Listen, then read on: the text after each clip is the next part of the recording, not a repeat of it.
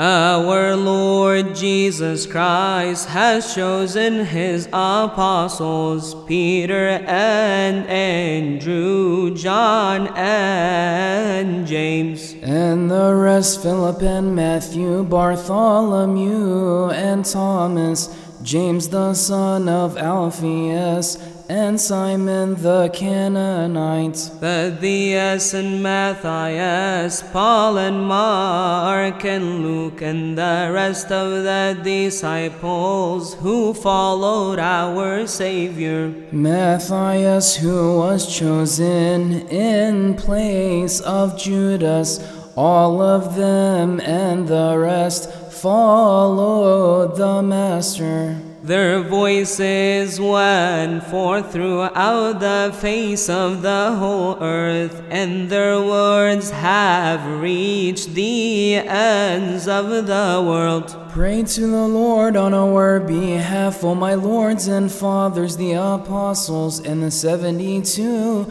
disciples, that he may forgive us our sins.